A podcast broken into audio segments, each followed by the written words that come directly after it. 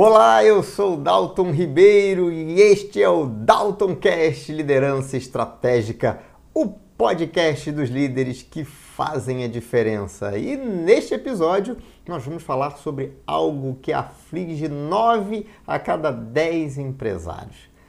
Como montar e manter uma excelente equipe. Hum, é sobre isso que nós vamos falar no episódio de hoje.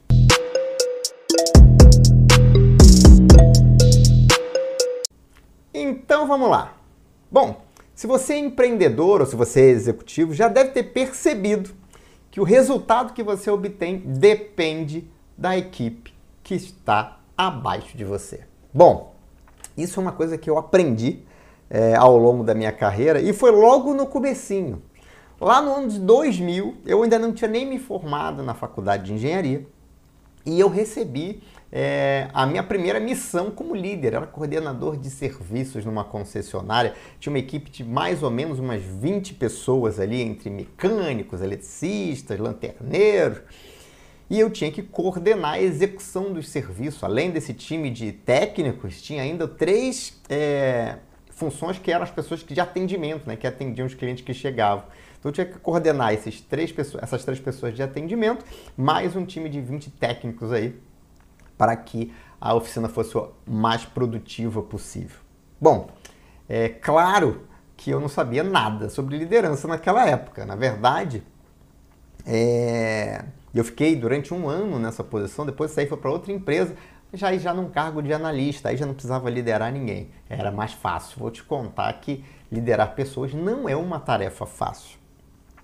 Muito bem. Aí em 2007, né, sete anos depois dessa primeira experiência, é, eu assumi a minha primeira posição de gerente. Já dentro da Login, né? A Login tinha acabado de ser criada, tinha sido feito o IPO e eu era um gerente novo numa empresa que não era nova, mas que estava no modelo novo, né? É, agora uma empresa de capital aberto. A Vale já não era 100% acionista, tinha ficado na época do IPO com 30% e eu tinha recebido a minha primeira missão como gerente. E aí para estruturar uma área. Então, foi eu comecei do zero, na verdade, como líder, e aí foi minha primeira experiência montando de fato uma equipe, que aí eu podia escolher as pessoas que iam trabalhar na minha equipe. Claro que eu não sabia, talvez soubesse, sei lá, 5% do que eu sei hoje sobre pessoas, né? Então, o meu processo de seleção lá em 2007 foi algo totalmente assim intuitivo, né? Eu acreditava em algumas coisas, é, eu já tinha participado de processos seletivos, apoiando é, os meus líderes anteriores, mas ali eu tinha responsabilidade total sobre as escolhas que eu estava fazendo. Então, foi de fato a minha primeira experiência. Só que uma coisa que naquela época eu ainda não sabia, mas que facilitou muito é, o meu processo seletivo é que a gente já tinha naquela época um modelo de, de gestão muito bem estruturado, né? Herança da Vale, é, que tem um modelo de gestão muito bem estruturado, é, baseado lá nos grandes mestres aí, é, nacionais e internacionais de gestão. Então a gente já tinha um modelo muito bem estruturado, então já tinha lá os indicadores, resultado e demais. E mais, a gente era uma empresa de capital aberto, com todo o compliance, governança que você pode imaginar. É... Então eu não percebia isso naquela época, mas isso me ajudava muito a escolher as pessoas, porque eu sabia quais eram os objetivos e eu tinha ali mapeado na minha cabeça que tipo de pessoas eu estava buscando, né? E aí, é, ainda utilizando métodos pouco técnicos, né? De novo, totalmente intuitivos, eu escolhi um time e vou dizer que eu acertei ali 80% do time que eu escolhi naquela época.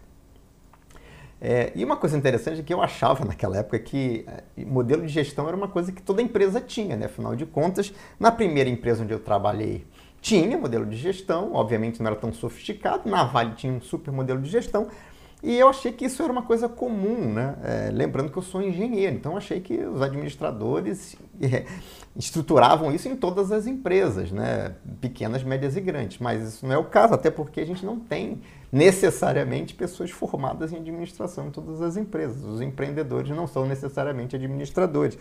E mesmo nos casos onde você tem administradores, nem sempre o modelo de gestão está implementado. É, naquela época, de novo, eu não entendia por que não, e hoje eu consigo entender claramente. Inclusive, é uma das coisas que a gente faz lá na mentoria. é ajudar os empresários a criarem e melhorarem, otimizarem o seu modelo de gestão. E o modelo de gestão é uma grande bússola para quando você está falando de pessoas. Como assim, Dalton, uma grande bússola? Porque ele orienta, ele define objetivos, ele define indicadores. Uma vez que você sabe quais são os indicadores, você começa a perceber que existe um processo para chegar ali naquele resultado. E dentro desse processo, você tem ali as atividades, aí você começa a entender que você precisa de pessoas, de habilidades, de capacidades para cada caixinha daquelas ali. Então, você começa a ter um direcionamento mais claro. E quando você coloca uma pessoa e ela começa a executar, como você tem indicadores bem definidos, você começa a perceber se essa contratação foi boa ou não, se essa pessoa está dando resultado ou não. Então, o modelo de gestão te dá muita clareza na hora de você pensar em escolher as pessoas. Mas vamos falar isso mais um pouco, um pouco mais na frente. E é claro que pessoas são importantes, né? Sem pessoas a gente não faz, não cresce, né? Assim, quando você começa um negócio, quando você é empresário, você pode até começar sozinho. Mas chega uma hora que você não tem mais braço para fazer as coisas. Então você precisa montar um time. E as pessoas são muito, muito importantes. É, às vezes a gente vai contratando ali sem muito critério, né? Ou porque é conhecido, ou porque alguém indicou e tudo mais. E, e, e essas pessoas vão ficando e você acha que é assim mesmo. Isso acontece também muito com os meus mentorados e uma das coisas que a gente fala é, é e se você tivesse que começar de novo e fazer um processo seletivo bem estruturado, do jeito que a gente ensina lá na mentoria, você ia contratar o time que você tem? Bom, se você ficou com uma pulga atrás da orelha, ouve esse episódio até o final que nós vamos falar sobre isso também. E não sou só eu que acho que as pessoas são as mais importantes, são peça fundamental no negócio. Grandes pensadores, grandes líderes, grandes autores, grandes consultores de gestão a nível mundial também dizem isso. E grandes empreendedores no Brasil e fora constataram isso é, ao longo das suas histórias pessoais de empreendedorismo. No, no livro chamado Empresas para Vencer, por exemplo, Jim Collins, um, que é, o Jim Collins é autor e, e, tem um livro, tem dois livros que são é, clássicos, né? Empresas Feitas para Durar e Empresas Feitas para Vencer. E no Empresas Feitas para Vencer, eu lembro muito bem, lá no começo do livro, ele fala sobre a importância de você ter pessoas altamente qualificadas. Inclusive, ele fala que se encontrar alguma pessoa muito boa, contrata, mesmo que você não saiba muito bem o que ela vai fazer. Ah, mas se eu não sei o que ela vai fazer, como é que eu sei que ela é muito boa? Ouve até o final que você vai entender o que eu estou falando. Então, eu lembro de uma passagem que era mais ou menos assim: contrate pessoas ótimas, aponte uma direção e deixe que elas lhe mostrem como chegar lá. Então, é, essa é uma filosofia que eu acredito muito. Você precisa ter pessoas excelentes no seu time. Então, se você está numa posição de direção, seja direção da sua própria empresa, seja direção da empresa de, de outras pessoas, é, você precisa entender que, principalmente, você começa a formar abaixo de vocês outros líderes. Né? Então, se você é diretor, você pode ter um gerente ali subordinado a você, ou um supervisor, ou um coordenador, não importa o nome que você chama. Mas você começa a perceber que tem, começa a ter líder abaixo de você. E aí, obviamente, que essa, essa preocupação com as pessoas, com o time, não é mais só sua. Você tem que descer isso, desdobrar isso para o seu time de líderes. É, montar equipes é, acima da média, montar equipes excelentes, precisa ser uma diretriz dentro da sua organização. Não adianta só você pensar assim e o líder que você tem lá, que tem lá uma equipe de 5, 10, 15, 20 pessoas, não pensa da mesma forma. Então, cuidado com pessoas tem que ser algo que permeia toda a organização. Então, é, precisa ser de fato um princípio fundamental. Então, já passou da hora de você ter um time mais ou menos e achar que tá bom. Não tá bom. Um time mais ou menos vai te dar um resultado mais ou menos. Um time excelente vai te dar um resultado excelente. E aí você tem que se perguntar: eu quero um resultado excelente ou eu quero um resultado mais ou menos? Bom, se você quer um resultado excelente, foca em ter um time excelente. Uma vez entendido isso, vem aí uma constatação natural. É preciso investir tempo e energia na montagem do seu time. E quando eu falo montagem, entende montagem e manutenção, né? Porque a gente sabe que as coisas mudam, as realidades mudam, os times crescem, as pessoas saem. Então você precisa montar e manter um time é, com alta qualidade. Então, gestão do time precisa estar no seu radar, precisa estar na tua agenda. Você precisa é, ter um tempo para olhar as pessoas, avaliar as pessoas e cuidar das pessoas. E aí tudo começa é, com um diagnóstico. Então, aí, então, por isso que eu falei de ter tempo, de estar na agenda, de ser foco, porque muita gente dá essa desculpa, né? Ah, mas eu não tenho tempo. Você não tem tempo. Uma das causas de você não ter tempo é que você não tem uma equipe excelente. Se você tem um time e você não tem tempo, tem alguma coisa errada. Porque, em tese, você contratou pessoas para que você tivesse tempo de gerenciar o seu negócio, de pensar estrategicamente no seu negócio. E, dentre os, é, é, os pilares estratégicos, gente é um pilar fundamental. Então, se você não tem tempo para cuidar da estratégia do seu negócio, tem alguma coisa errada com o seu time. Então, aí mesmo é que você precisa parar e fazer esse diagnóstico que eu vou dizer para você passo a passo. E que, na verdade, é um conjunto de perguntas onde você vai refletir e anotar as respostas. Dalton, eu vou fazer isso agora? Não, você vai fazer isso no momento que você tiver tempo. Coloca na sua agenda, disponibiliza um tempo para isso. Pensa ali, eu vou dizer que 30 minutos talvez seja o suficiente para você refletir e já ter um quadro inicial da sua situação atual. Primeira pergunta, é, talvez você consiga responder diretamente ou não é você tem uma equipe excelente? Você tem que pensar, reflita sobre isso. Eu tenho uma equipe excelente? Aí você pode pensar sim, não, parte dela sim, outra parte não. Se você tem uma estrutura organizacional maior, você pode fazer a pergunta para baixo, né? Será que os meus líderes têm equipes excelentes? Como é que eu vejo isso, Dalton? É só você olhar o resultado da produção desse time. A galera está batendo todas as metas? E as metas são realmente desafiadoras, então provavelmente você tem um time excelente. Não, então provavelmente você precisa mexer em alguma coisa. Faça também a seguinte pergunta: a equipe que eu tenho hoje, ela me permite crescer continuamente? Claro que você pode estar numa situação agora mas lembra do que eu costumo falar: se você não está crescendo, você está morrendo. Agora, você precisa estar tá pensando em crescimento o tempo todo. Seja crescimento de resultado, crescimento de faturamento, crescimento de mercado, crescimento de, de escopo de serviços oferecidos. A equipe que você tem hoje permite esse crescimento? Sim ou não? Responda sinceramente. A equipe que você tem hoje consegue identificar problemas antes de você? Ou você precisa ficar apontando, puta, isso aqui está errado, isso aqui não está bom, esse resultado está mais ou menos. A equipe que você tem, ela é capaz de identificar os problemas antes de você? Ou seja, tem capacidade de análise dentro da sua equipe? Sim ou não? Reflita sobre isso. Será que a minha equipe é capaz de buscar, encontrar e implementar soluções para os problemas que existem? Uma coisa é identificar os problemas, né? Claro que se eu não identifiquei o problema, eu não consigo nem tratar, nem identifiquei. Agora, muitas das vezes a gente identifica os problemas, ou a equipe identifica os problemas. Será que ela é capaz de também encontrar as soluções? Ou ela só leva problema para você? Seu time leva problema solucionado ou já com proposta de solução. Seu time não te leva nada, é você que enxerga os problemas. Ou seu time vai lá, ó, tem esse problema aqui, identificamos, sugerimos resolver desse jeito. Ou tem esse problema aqui, identificamos e já resolvemos desta maneira. O seu time tem capacidade para solucionar problemas. Se você encontrar e der um problema para o seu time, ele resolve, ou você já tem que trazer a solução e mandar eles só executarem. O que, eu tô, o que você está é, é, imaginando agora é se seu time tem é, dose suficiente de criatividade, de autonomia, de responsabilidade. Será que tem ou será que não tem?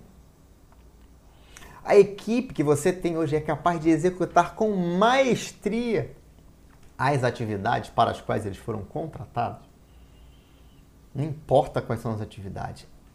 Essas pessoas são capazes de executar essa atividade com maestria? Elas têm conhecimento suficiente, elas têm habilidade suficiente e, principalmente, elas têm atitude correta para executar com maestria as tarefas para as quais elas foram contratadas? Sim ou não? Dalton, alguns sim, alguns não. Então tá bom, então coloca por nome, lista os nomes e começa a responder essas perguntas pensando em pessoa por pessoa. Obviamente, seu reporte, seu reporte direto. Se você tem equipe com 50, 100, 200 pessoas, hum, elas não respondem diretamente para você. Eu espero que não. Né? Você precisa ter, no máximo ali, em torno de 7 reportes diretos. Já é, assim, mais do que o, o suficiente. Você já está no limite. Ideal é que seja 5 ali, reporte direto é um, um, um número bacana para você ter. Se você tem 100 pessoas, você não vai pensar nas 100 pessoas. Se você tem 100 pessoas respondendo para você, aí já tem tudo errado do começo. Então você já começa, já começa a pensar como é que você vai estruturar esse time, como é que você vai ter as pessoas alocadas em cada, em cada posição na hierarquia. Outra pergunta que você deve se fazer é: será que a minha equipe tem o comprometimento que eu gostaria? Comprometimento tem a ver com engajamento. Será que a minha empresa a minha empresa, a minha equipe, é a minha empresa, né? Tem um engajamento que eu gostaria? Qual o engajamento que você gostaria? Você sabe disso? Já, parou, já parou para pensar? Ou é, é aquela pessoa assim, ó, liga para você e fala assim, chefe, tô com dor de cabeça, não vou trabalhar hoje não. Ó, chefe, tem um negócio aqui que eu vi que não tá muito bom, mas deixa assim mesmo. Aí você vai lá e fala, isso aqui, rapaz, desse jeito tá bom? Mas tá, né? Não, não tá bom. Isso é comprometimento, isso é engajamento, comprometimento com qualidade, comprometimento com prazo, comprometimento com resultado. A sua equipe é comprometida? Do jeito que você gostaria? Sim ou não? A equipe reproduz a cultura empresarial que você definiu? Hã? Cultura empresarial? Sim. Quem define a cultura empresarial da sua empresa é o dono da empresa.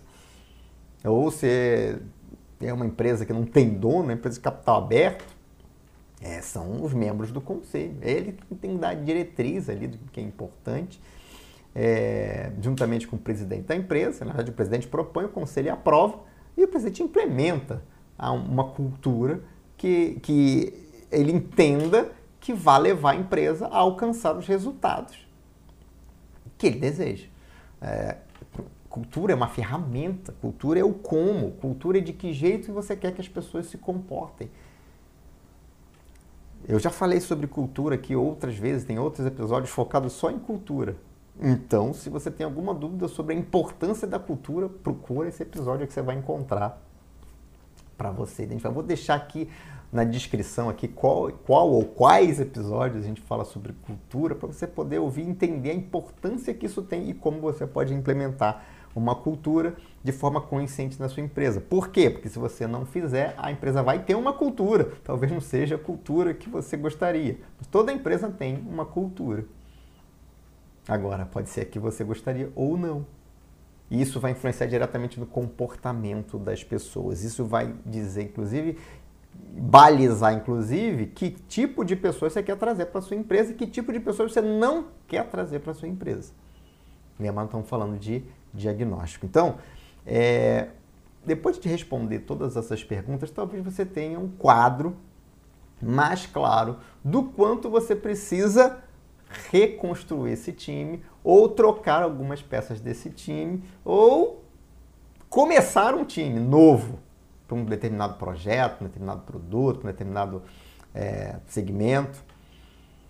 Então faça para você mesmo essas perguntas, chegue num trace, escreva as respostas e trace aí qual o resultado disso. E muito importante, lembra que eu falei que é, pessoas têm que estar na agenda de todo empresário, todo líder?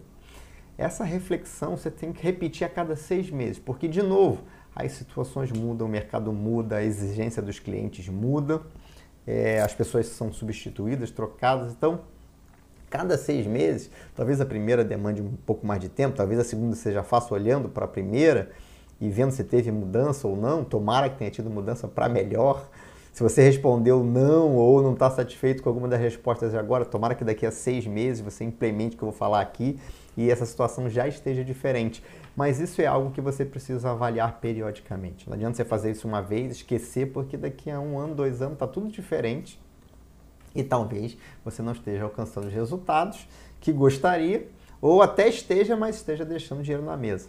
Né? É o que eu costumo dizer, às vezes a pessoa está satisfeita lá com o ritmo de crescimento, com o resultado. Poderia ser melhor? Poderia, mas ela nem percebe isso. Por quê? Porque ela não consegue olhar para as pessoas e fazer essa análise. E aí, se você identificou que tem algo a ser feito, agora é a hora de arregaçar as mangas e ir para a ação. Né? Mude o que precisar mudar. Troque as peças que você precisar trocar sem desculpa, sem delongas, sem ficar procrastinando. Né? Toda vez que você está procrastinando, lembra, está deixando resultado na mesa. Muito bem.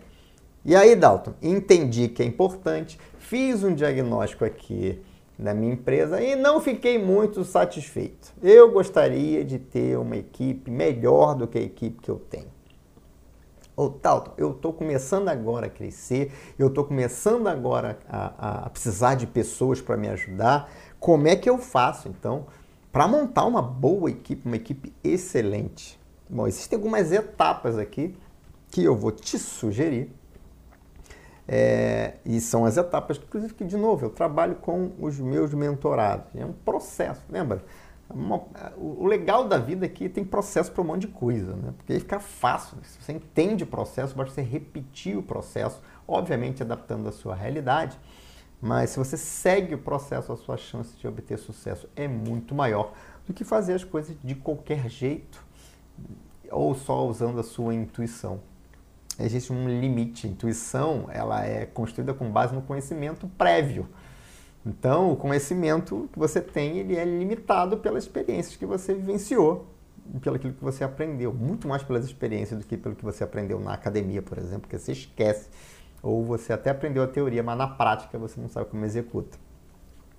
Então é preciso que você mantenha-se reciclado em relação a isso. Vamos lá, vamos para as etapas então? Como é que eu faço para montar um time excelente? Muito bem, Lembra que eu falei é, de utilizar o modelo de gestão como bússola? Tudo bem, então para começar, é, você deve fazer a seguinte pergunta. Aí pode usar post-it, parede, anotação, bloco, não sei, o que você quiser. Quais são os resultados que devem ser gerados por esse time que você vai montar? Ou que já está montado e que você quer reavaliar? Que resultados você quer? O que você quer que esse time produza, gere de resultado? Então você precisa primeiro ter clareza sobre isso. Não, é porque tem muita gente que faz assim, né? Ah, vou contratar um time de venda. Legal. Qual é o objetivo desse time de venda? Ah, é aumentar as minhas vendas. Aumentar quanto? É vender quanto? Ah, Dal, mas eu preciso me preocupar isso antes de contratar? Sim. Inclusive, você precisa definir isso antes de tomar a decisão de montar um time de vendas. Porque, ah, eu hoje eu vendo. Mas eu preciso agora de um time de vendas, eu quero aumentar minhas vendas. Legal. Um time de vendas custa dinheiro. Isso vai aumentar o teu custo. Então o time de vendas que você vai trazer tem pelo menos pagar o seu próprio custo. Na verdade, isso é o mínimo do, do, dos mínimos. Na verdade, quando você contrata um time de vendas para crescer, para aumentar o seu faturamento, então esse time de vendas tem que ser muito mais eficiente. Então você tem que definir uma meta. Por exemplo, se hoje é só você e você vai contratar mais três pessoas, você não vai vender mais, você tem que pelo menos triplicar o seu faturamento. Pô, Talton, triplicar o faturamento? Ué, você não está contratando três pessoas? É para triplicar, né? Essa é uma conta de, conta de padaria. Né? Uma pessoa vende 100, três pessoas têm que vender 300. Simples assim. Se não, talvez você nem tenha que contratar. Se não é para botar meta desafiadora, talvez você esteja com uma visão. De novo, está deixando dinheiro na mesa. Então, quais são os resultados que essa equipe tem que gerar? Ah, não, estou contratando uma pessoa para a área administrativa, porque está muito desorganizado isso aqui, eu estou perdendo prazo. Legal. Que resultado você espera dessa pessoa? ah, não, eu quero que esteja tudo organizado, todas as contas pagas em dia, quero relatórios de conciliação, quero os resultados na minha mesa. Eu não quero perder meu tempo fazendo isso, então vou contratar uma pessoa para fazer isso. Legal, então você tem que saber quais são os resultados que você quer que essa pessoa tenha quando você contratá-la. Então, isso é definir os resultados que você quer dessa pessoa, dessa equipe, depende de quantas pessoas você está contratando. Muito bem. Segundo ponto, segunda pergunta, a partir respondido da primeira, agora que você sabe qual é o resultado que você quer, aí você tem que vai para a segunda parte. Bom, para que estes resultados, para que estes resultados sejam alcançados, quais atividades vão precisar ser realizadas? Então você precisa saber que, ó, beleza, o que, que leva a esse resultado? Ah, voltando, por exemplo, lá da equipe de vendas. Ah, o modelo que eu tenho de venda, de, por exemplo, é um modelo é, de abordagem direta. Ou não, eu não tenho um modelo de vendas, não. Agora eu quero ter um negócio diferente. Eu estou contratando uma equipe de vendas e eu quero que eles definam lá é, qual é a melhor forma de eu vender. Porque eu não sou um profissional de vendas, eu sou empreendedor e eu acredito que eu vou contratar um time de especialista. Legal, então, uma das caras, que atividades tem que ser realizadas? estruturação de um modelo de venda. Então essa é uma atividade, talvez essa seja a primeira atividade. Que outras atividades? Execução desse processo de venda. Ah, então se eu ainda não sei nem qual é o modelo, talvez eu tenha que contratar uma pessoa experiente, um gestor de vendas, com experiência no segmento que eu atuo ou não. Às vezes você trazer uma pessoa de um outro segmento também é bacana, porque vai trazer ideias novas. E inovação é uma coisa importante. E aí você, depois você contratou essa pessoa e talvez a primeira contratação nem seja um funcionário, seja no modelo ali de consultoria para estruturar um modelo. Ah, vem cá, estrutura um modelo, trabalha para mim durante um, dois meses, três meses para estruturar um modelo. Gostei de você? Beleza, aí eu contrato para você implementar isso que você estruturou. Então, pode ser assim o processo. Então, é, para quê? Para que você saiba quais são as atividades que vão ser realizadas. Porque aí, quando você tiver clareza sobre quais as atividades vão ser realizadas, aí sim, agora você vai passar para a terceira etapa, que é o dimensionamento. Ah, entendi que tem essas atividades aqui. Por exemplo, de novo, vamos manter aqui na área de venda. Ah, tem prospecção, tem identificação de oportunidades, já, já definiu lá, está estruturado, tem um modelo ali. Tem a prospecção, tem a pré-venda. Ah, na prospecção, é, eu imagino que a pessoa vai prospectar ali 50 clientes por dia e ela vai gastar, sei lá, 3 minutos para prospectar cada um desses clientes, vai dar 150 minutos e aí por aí vai. Então você repete esse processo de definição é, do dimensionamento. Por quê? Porque aí você pode chegar à conclusão de que eu tenho três atividades e uma pessoa só faz as três. Pode ser que pelo tempo seja possível. Talvez as atividades sejam tão diferentes que vai ser difícil encontrar uma pessoa que seja bom nas três, para dar produtividade nas três. Mas isso aí a gente tem que fazer, essa análise você precisa fazer. Então, se eu sei quais atividades precisarão ser realizadas, eu preciso entender quantas pessoas eu preciso para fazer cada uma delas. Ou eu preciso entender é, se eu preciso de cinco pessoas, de dez pessoas ou de uma pessoa. Então você precisa fazer o dimensionamento dessa equipe que você está montando. Isso é legal também de ver, é, muito legal de ver, é, com a equipe que você já tem, né? Porque, de novo, você pode fazer isso com uma equipe que já funciona, que já roda. É, você não fez antes está fazendo agora. E aí você pode, nessa etapa do dimensionamento, perceber que tem gente mais no seu time. Isso é legal quando a pessoa descobre isso. Porque ela vai começar a estudar, começa a entender quanto tempo leva para fazer a atividade, e aí quando ela vai dimensionar, cara, essa time de cinco que eu tenho aqui devia estar produzindo muito mais. Aí você começa a perceber que você não tem cinco ótimos funcionários, você tem cinco meia boca. Aí você diminui para dois bons, faz o trabalho dos cinco meia boca. Isso acontece, acontece muito. Né? De novo, como a gente não faz essa análise estruturada, as coisas acabam passando. E aí você passa ali, a pessoa está sempre trabalhando, só que a forma que ela faz não é melhor, ela não tem a habilidade necessária para fazer aquilo. Só que você só descobre isso quando você começa a entender a produtividade, quando você começa a analisar o dimensionamento do seu time. Entender o quantas pessoas vão ser necessárias, legal. Então esse é um processo que vem do dimensionamento. Agora sabe quantas pessoas você vai precisar para cada posição. E às vezes você até vai se deparar com situações assim, ah, eu preciso de uma pessoa no meu financeiro e uma pessoa no atendimento ao cliente. Quando eu fiz a análise do tempo, poderia ser a mesma pessoa. Só que aí você vai entender o seguinte, ó, e vai, você vai entender na próxima etapa. que são avaliar, que é exatamente avaliar as habilidades que essa pessoa tem que ter. Só antes da gente continuar aqui uma dica. Quando você for fazer a avaliação de dimensionamento, é, não caia na ilusão de achar que as pessoas trabalham 44 horas por semana, digamos, no regime CLT padrão normal.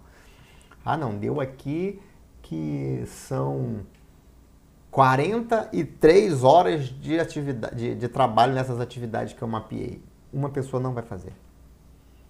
Não, mas ela não trabalha 44 horas por semana. Não. Ela está na empresa 44 horas da semana. Mas não significa que ela vai produzir as 44. Não vai. Né? É o tempo de bater papo, ir no banheiro, beber água, fazer outra coisa, atender o telefone, enviar e-mail, ir na tua sala porque você chamou, participar de uma reunião que você agendou.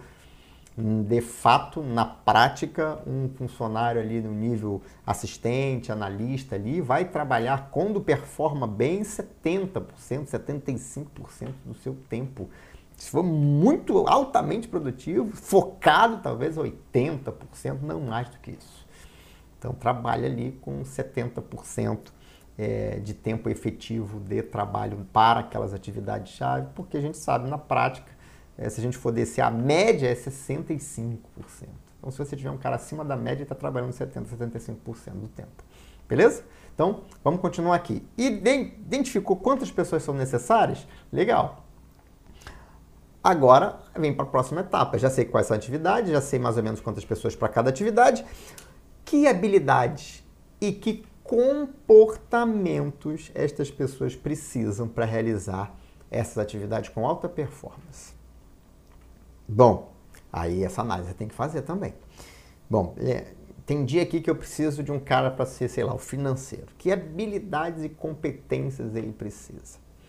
Ah, financeiro precisa ter foco, ele precisa conhecer, saber fazer planilha, isso é habilidade. Saber fazer planilha, é, porque conhecer contabilidade básica, ele precisa saber mexer no computador, saber usar um sistema, ele precisa. Ah, são habilidades que ele tem.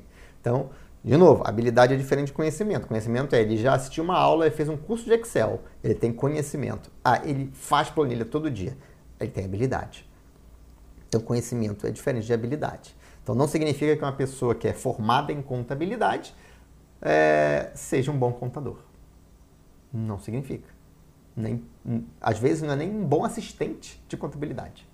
Como assim, Dalton? É, porque ele pode ter terminado a faculdade e nunca ter oportunidade de trabalhar com aquilo, nunca fez um estágio, nunca teve oportunidade para trabalhar diretamente com contabilidade. Ele é formado, mas não tem experiência. Logo, ele não tem habilidade. Então, lembra sempre que habilidade é uma coisa, conhecimento é outra. E a, o inverso também pode acontecer. Ele não tem um curso formal sobre aquilo, mas ele tem muita habilidade naquilo. Por quê? Porque ele aprendeu da prática, fazendo. E hoje em dia, cada vez mais as pessoas, os líderes estão valorizando a habilidade, não conhecimento. Então já passou da época em que você tem um diploma, só ter o diploma era suficiente. Agora você tem que mostrar que você sabe fazer. Então se você não tem um diploma, mas sabe fazer, vem trabalhar comigo. Então, é, é isso que as pessoas estão buscando, que tem habilidade. Então, habilidade é importante. Só que, além da habilidade, e às vezes mais até que habilidade, é importante você entender qual é o comportamento que você precisa que essa pessoa tenha. Por quê? Ela pode saber mexer, fazer planilha, mas ela pode ser extremamente é, dispersa. Ela tem dificuldade de focar. Ela comete muitos erros por de, por essa deficiência de foco, ela se distrai com facilidade. Ela começa a fazer uma coisa e não termina. Ela tem, não tem acabativa. Né? Essa palavra que também não existe, mas foi inventada, virou, talvez até já exista. Né? Tem iniciativa, tem acabativa. Tem gente que tem iniciativa e não tem acabativa. Tem gente que não tem nenhum nem outro. É, então, que comportamentos você precisa para executar aquela atividade? E lembra que no dimensionamento você pode ter chegado à conclusão de que uma pessoa é, atenderia, por exemplo, o financeiro e o atendimento ao cliente? Pois é. Quando você começa a fazer mapeamento de comportamento, você começa a ver assim, ah, eu preciso de uma pessoa que seja muito focada, muito bom com números é, e que tenha conhecimento lá de finanças.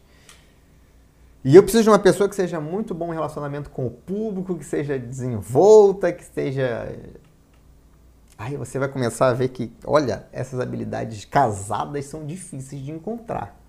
E aí, então, a gente vai para um desdobramento do mapeamento das habilidades e dos comportamentos, que é, é, eu consigo encontrar essas pessoas no mercado? Esse é fácil de, de, de encontrar? Tem gente que passa muito tempo procurando até perceber que não vai encontrar essas pessoas. Não que não, elas não existam, mas que elas não são pessoas é, fáceis de encontrar. Então você tem que entender as habilidades que eu preciso e as competências, os comportamentos que eu preciso estão disponíveis no mercado para contratação? Como é que você faz isso? Fazendo um processo seletivo.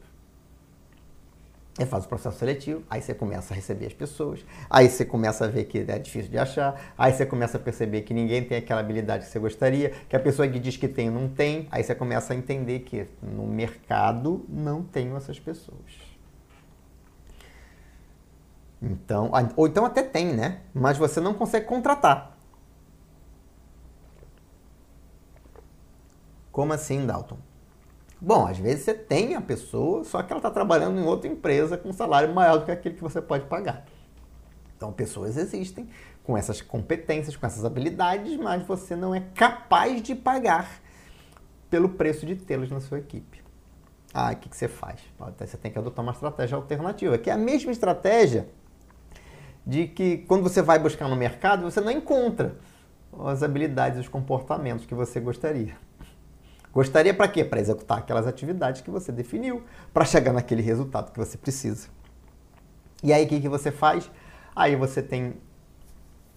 Aí eu vou te dar a dica de ouro. Aí você vai ter que ir atrás de comportamento só. Se você não tem habilidade, você precisa encontrar o comportamento e aí você vai ter que ensinar a habilidade. Aí você vai ter que passar conhecimento e acompanhar e desenvolver as habilidades nessa pessoa. Mas desenvolver habilidade é muito mais fácil que desenvolver comportamento, alterar a mudança de comportamento. Então o que você vai fazer? Você vai buscar pessoas que tenham o comportamento que você gostaria. E dentre esses comportamentos, provavelmente, já que você vai ter que ensinar, vai ter que ser uma pessoa que seja, que goste de aprender né? É, isso acontece, aconteceu várias vezes ao longo da minha carreira. Aquilo que a gente fazia no dia a dia na empresa, na logística, não tinha. Ah, hoje até tem faculdade de logística, não consigo nem avaliar porque já sou, não peguei egressos dessa formação. Mas não tinha isso, então a gente tinha que ensinar logística para as pessoas, principalmente navegação, né? Que aí, isso, aí que não tem mesmo ninguém que sabe fazer esse negócio direito. Então todo mundo que. O, quem tem conhecimento está trabalhando nessas empresas. Então, ou você pegava um funcionário dos seus concorrentes, ou você tinha que pegar uma pessoa que tinha comportamento adequado e ensinava essa pessoa. Então, você dava para ela conhecimento, você transformava junto com ela aquele conhecimento em habilidade e aí você desenvolvia essa pessoa. Só que, de novo, foca no comportamento. Porque se você mudar comportamento é muito mais difícil do que ensinar habilidade. Muito mais difícil. É possível? É. Mas você precisa de um processo estruturado de desenvolvimento humano, você precisa de uma assessoria, você não vai conseguir provavelmente fazer isso sozinho. E dá trabalho. E mais do que isso, a pessoa tem que querer, né? Porque nem o melhor profissional de desenvolvimento humano do mundo consegue mudar a pessoa que não quer ser mudada. Então, lembre-se, busque comportamentos. Então, se a pessoa tem um comportamento adequado para aquela função, para trabalhar na sua empresa, tem fit com a cultura, então aí você traz, ensina as habilidades que você precisa que ela tenha. Muito bem. Vamos para o sexto passo. Se você está nessa situação aí de ter que desenvolver a pessoa, ou mesmo que você não esteja, eu tenho uma coisa legal para te dizer. Você tem que pensar nesse seu processo todo de desenvolvimento das pessoas, quem é que vai desenvolver essas pessoas? Quem vai trabalhar com o desenvolvimento do seu time para que eles rendam o máximo possível? Isso é necessário mesmo quando você já traz a pessoa que você acha que está quase pronta. Pronta ninguém nunca está. Até porque tem o, conhecimento do seu negócio, da sua empresa, da, cultu da sua cultura, é, dos seus clientes. Então, ninguém está 100% pronto. Você vai trazer uma pessoa que às vezes está 80% pronto, tem 90% pronto, e os 10% quem vai ensinar? É, então, quem é que vai ser o desenvolvedor dessa pessoa? Até porque ela está 100% pronto hoje. Só que esse seu negócio evolui, a necessidade aumenta, você cresce e aí você tem novas necessidades para desenvolvimento. Quem na sua empresa vai desenvolver o seu time? Você não tem uma pessoa, você não precisa ter uma pessoa, obviamente, na sua folha de pagamento. É, você precisa ter uma pessoa que você pode demandar a hora que você precisa desenvolver, treinar, seja os conhecimentos, seja as habilidades, seja o comportamento. Você precisa ajustar comportamento, de novo, né? não tem mundo perfeito. Você vai mapear isso tudo, você vai entender que, não, peguei a pessoa aqui que ela está 75%, a pessoa precisava dar uma ajustadinha nesse comportamento aqui. Quem é que vai fazer isso? Quem é que vai fazer isso? Me liga, me liga que eu te ajudo. Bom, mas você precisa ter essa pessoa. Quem é essa pessoa? Ah, pode ser que seja um, uma função técnica. Então, quem é o treinador dentro da sua empresa? Quem é a pessoa responsável por treinar os novatos? Quem é a pessoa responsável por avaliar, treinar, dar conhecimento, aumentar o nível de habilidade das pessoas que estão entrando na sua empresa? Quem é a pessoa responsável por dar um banho cultural nessa pessoa e ajustar ali alguns pontos de comportamento que podem não estar 100% é, aderentes à sua cultura? Então você precisa pensar nisso. Ah, pode ser você? Pode, pode ser você. Defina um tempo na sua agenda para fazer isso e faça você mesmo. Ótimo. É... Tem coisas que a gente delega quando a gente tem, tem coisas que a gente contrata. Então, se for o caso, contrate as pessoas. Contrate uma pessoa para fazer esse papel, contrate ou avalie a pessoa. Às vezes você tem um, um você pode desenvolver um treinador interno ali, membro da sua, para poder estar tá atuando nisso, avaliando outras outras pessoas e desenvolvendo um time de forma contínua. Feito isso, aí sim, agora você pode ir lá e contratar as pessoas que você precisa. Agora você pode ir lá e começar a contratar e montar um time.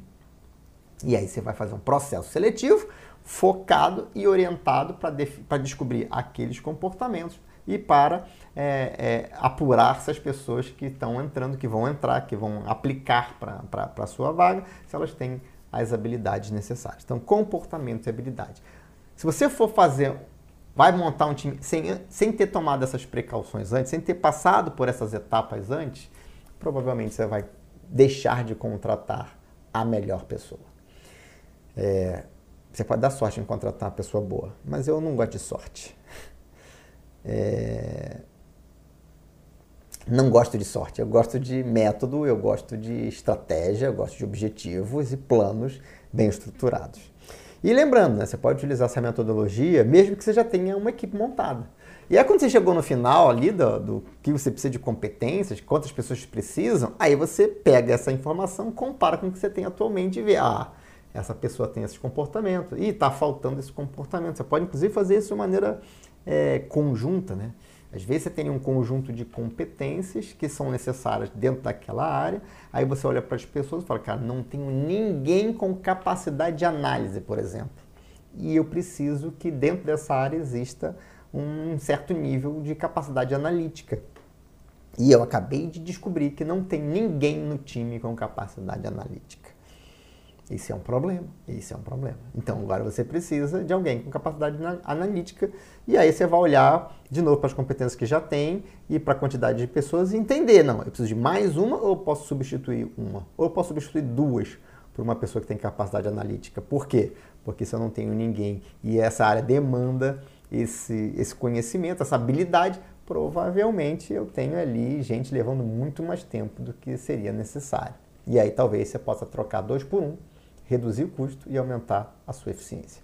Bom, muito bem. Então, faça essa análise, compare com o time que você já tem e entenda, o, de novo, quais são as peças que você precisa montar. Uma coisa que é importante, é, de novo, não vai existir ninguém 100% pronto. E, de novo, você precisa olhar desenvolvimento, porque o mundo muda e, e nunca mudou tão rápido quanto está mudando agora. Vários motivos.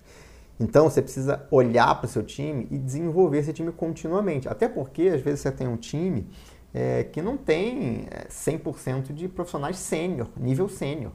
Ali você tem ali um profissional sênior, aquele que vai treinar os outros, você tem ali dois profissionais plenos que ali já estão no nível, não, ainda não são instrutores, mas já tem ali, já conseguem ter uma boa produtividade no dia a dia, e você tem de repente ali mais um ou dois ou três ou quatro profissionais júniores.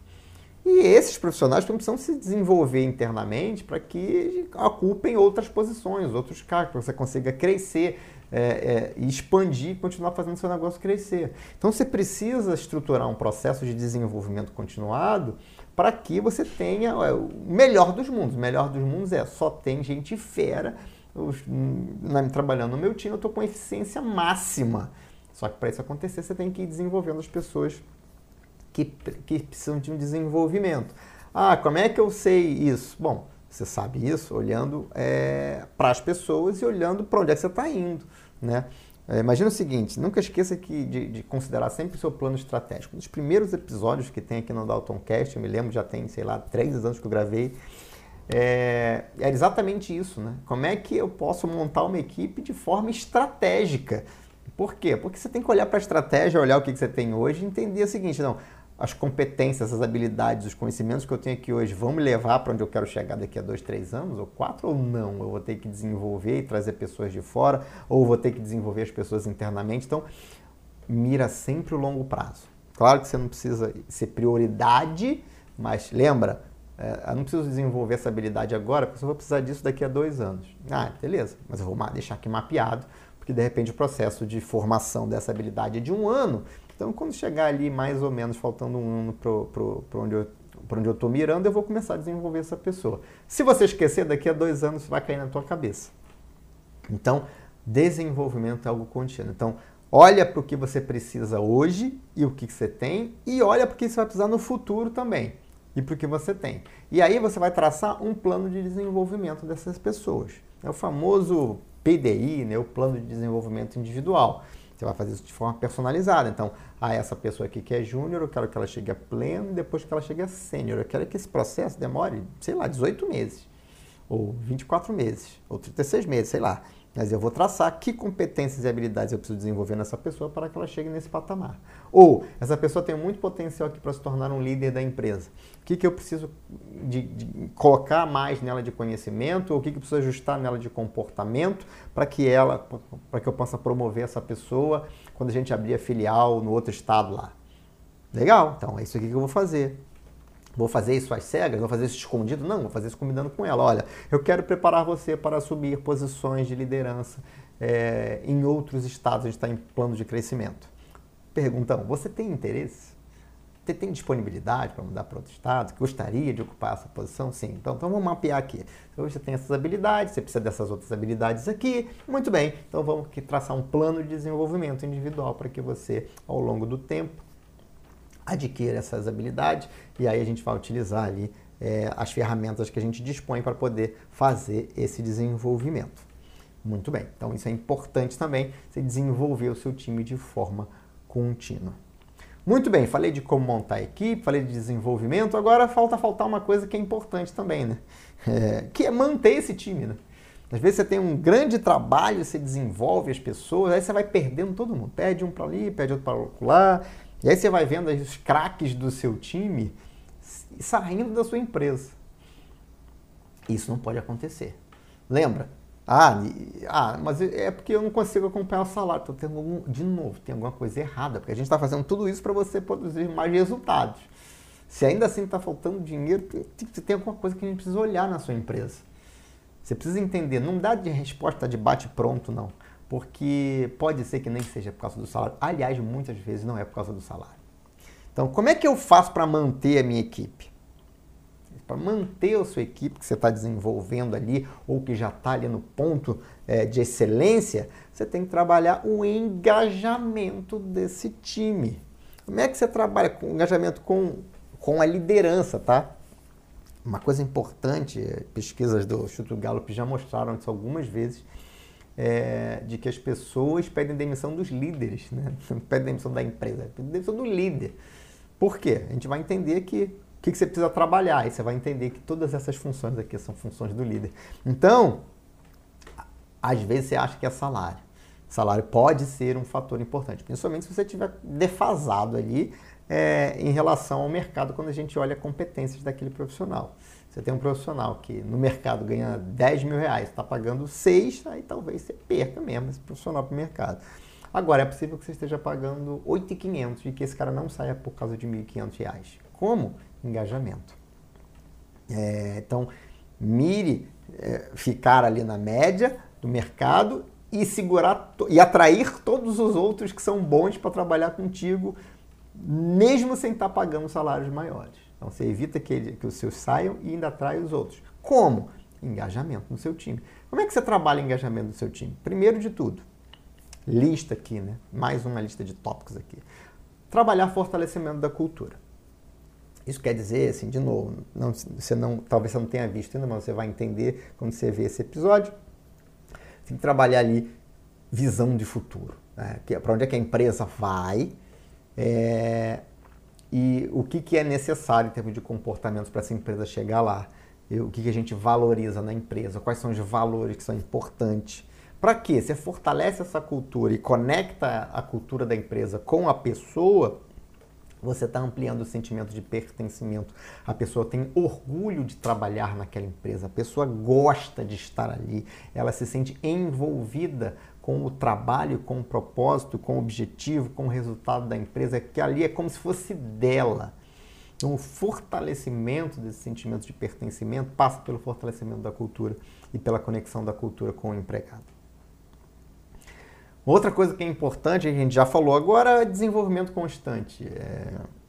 A maior parte das pessoas que são excelentes, que são ótimas, elas têm ali no desenvolvimento contínuo um dos valores primordiais. Então, se você possibilita que essa pessoa se desenvolva de forma contínua, você tem um plano ali de carreira, você tem um cara, ah, precisa ter um, tem que contratar uma consultoria para desenhar um plano de carreira? Não, eu já falei também sobre isso aqui. Você pode, você pode definir ali, não. Começa como assistente, passa para na lista, e de, júnior, depois para pleno, depois para sênior. A gente tem isso aqui claramente. Não precisa de nenhuma consultoria super, hiper, mega power para desenhar isso. Você conhece o negócio, você é capaz de fazer isso. Nem que você precise de algumas dicas aqui. Mas é, você tem ali um plano de carreira. A pessoa sabe se ela continuar se desenvolvendo, ela vai crescer dentro da empresa. E as pessoas, os profissionais excelentes, eles estão sempre buscando crescimento. Responsabilidade. Essa, aliás, esse, esse responsabilidade e autonomia. Né? Essas duas coisas andam muito juntas, às vezes as pessoas não percebem isso.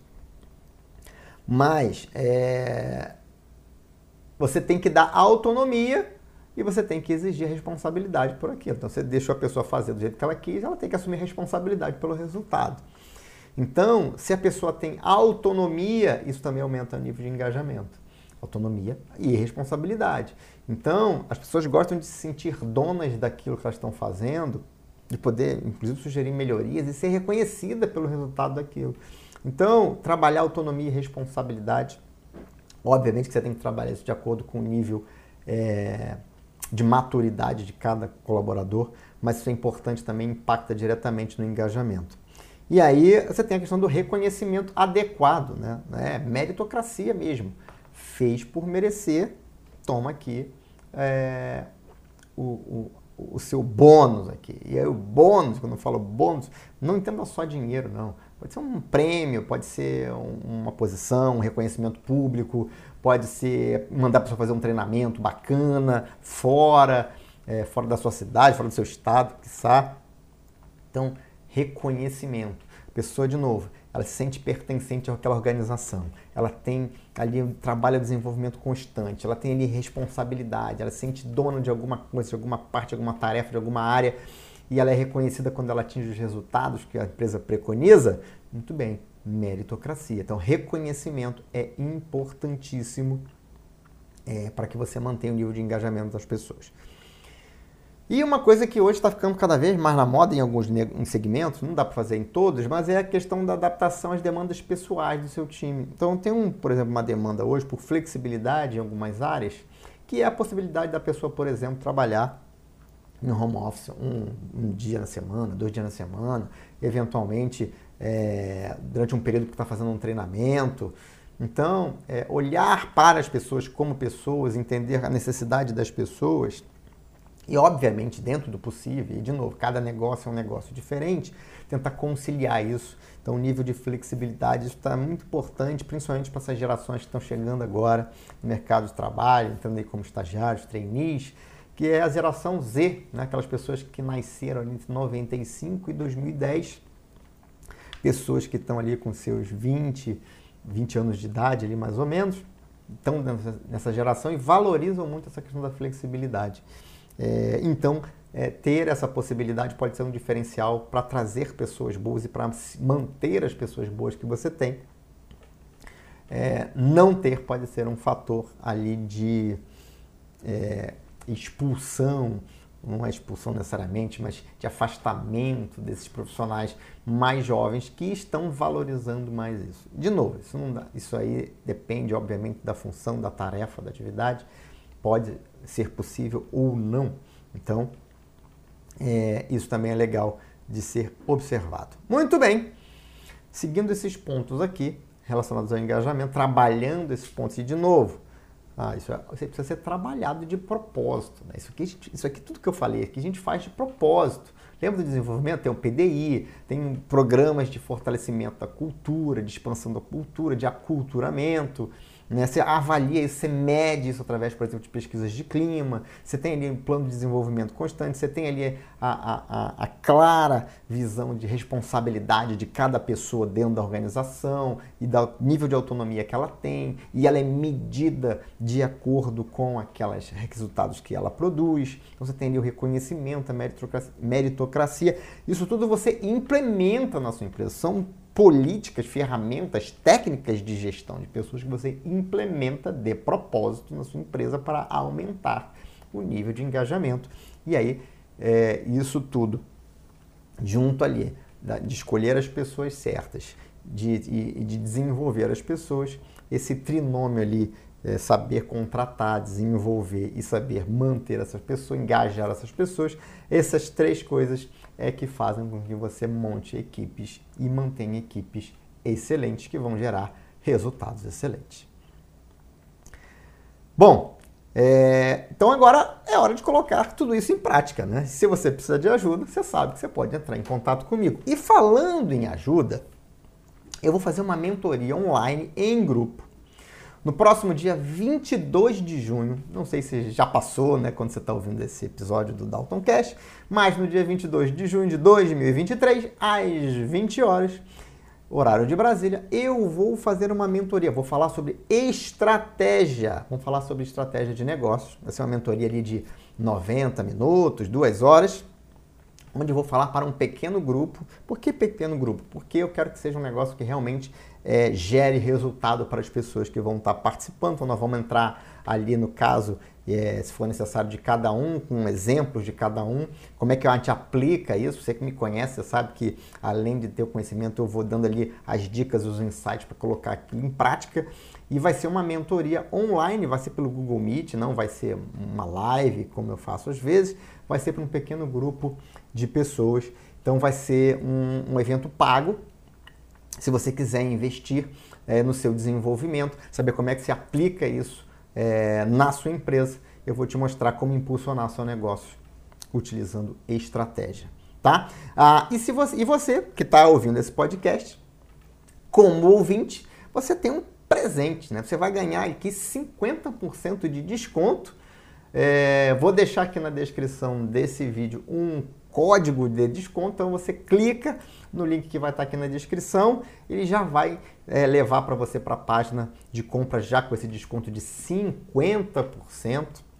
Um investimento que você vai fazer, você vai clica que você vai ver quanto é que você vai investir e você vai entender o quanto que você vai ganhar, você vai ver que o ROI aqui é garantido.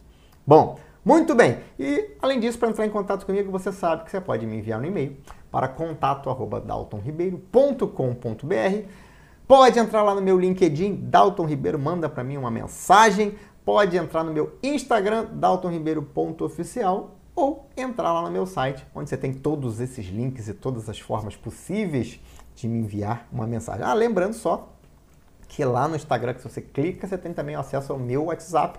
E lá no Instagram também, no link que está na bio, você vai ter acesso para saber mais sobre este evento. Só que lembrando, cupom de desconto. A quantidade desses, desconto, desses cupons de desconto é limitada, então não perde tempo. Clica no link que está aqui para garantir o seu desconto de 50%. Se você curtiu esse episódio, não esquece de avaliar, dá aí as 5 estrelinhas, não esquece de seguir para você ser notificado sobre os próximos episódios.